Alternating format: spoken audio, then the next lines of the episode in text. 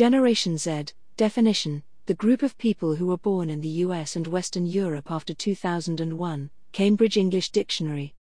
Gen Z is the first generation to grow up entirely surrounded by what we perceive as modern technology. During their lives, there have always been computers, consoles, mobile phones, and some form of social media. Because of this, and improving STEM education, Gen Z has a unique relationship with technology that perhaps eludes older generations. They accept technology as part of their day to day lives, but more than that, they carry forward into the future the knowledge that technology is now intrinsically woven into just about everything. And Gen Z thinks technology developers could do better. Gen Z technology consumption. If you've ever shouted at your teen to get off their phone, you're not alone. According to Snapchat Business, 78% of Gen Z say that their mobile phone is the best way to access the internet. They also spend an average of four and a quarter hours per day on their phone, longer than any other generation. But is this a bad thing? There's sometimes a perception that this time is wasted. Yet 74% of Gen Z surveyed talked about their desire to strive for more out of life, and 65% expressed a career orientated mindset. Hardly the mindset of a lazy kid.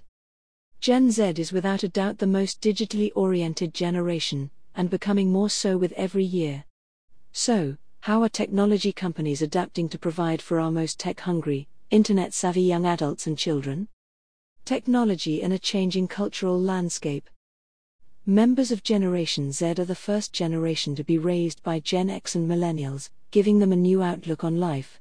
As well as being pragmatic, realistic, and holding a strong sense of social justice, Gen Z treats technology as easily as breathing.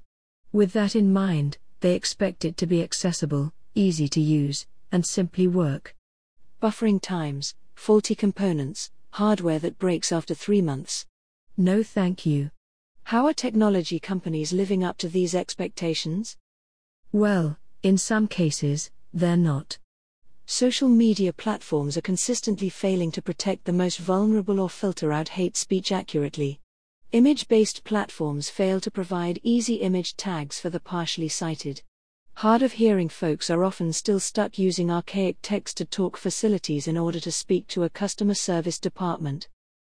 Clearly, there are solutions to all these issues, although nobody is saying they are easy.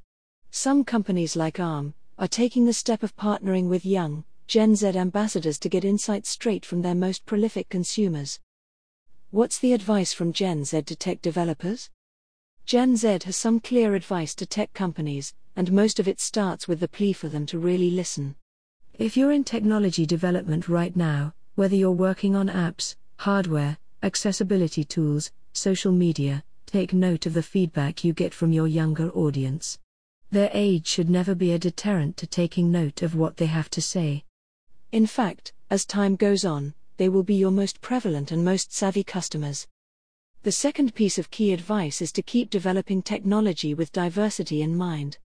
Key points that Gen Z want considered are Does this piece of technology treat people fairly? Is it just, for example, can anyone access it or does it provide limitations to certain groups, for example, the hard of hearing or partially sighted? Does it improve life in some way? Is it representative?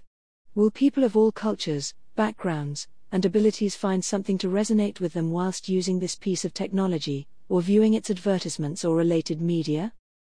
A great example is the number of women in tech and girls in tech education. Many technological advances lead to tools or apps that are often marketed mainly towards men. As recently as January 2020, two adverts were banned for portraying only men in roles such as coding, music production, and video games production.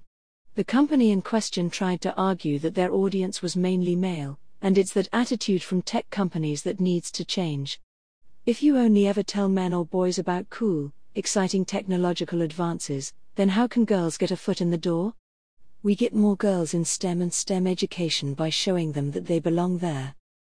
Avi Kulut, founder of Girls into Coding, has this to say to tech companies looking to stay relevant for the next generation of adults we want better, easier to use, affordable, and accessible technology. We want to know what you are doing to address the global issues of poverty and hunger. We want technologies that work for everyone, so everyone can benefit from the next wave of tech at the same time, and no one gets left behind. In a recent article, technology giants HP suggested that Gen Z is redefining their world through technology. This might be true, but it's so much more than that. Gen Z have a real opportunity to redefine the world for everyone, through the development of truly accessible, representative, and socially just technologies for all. I can't wait to see what the future has in store thanks to Gen Z. Brought to you by Audio Harvest.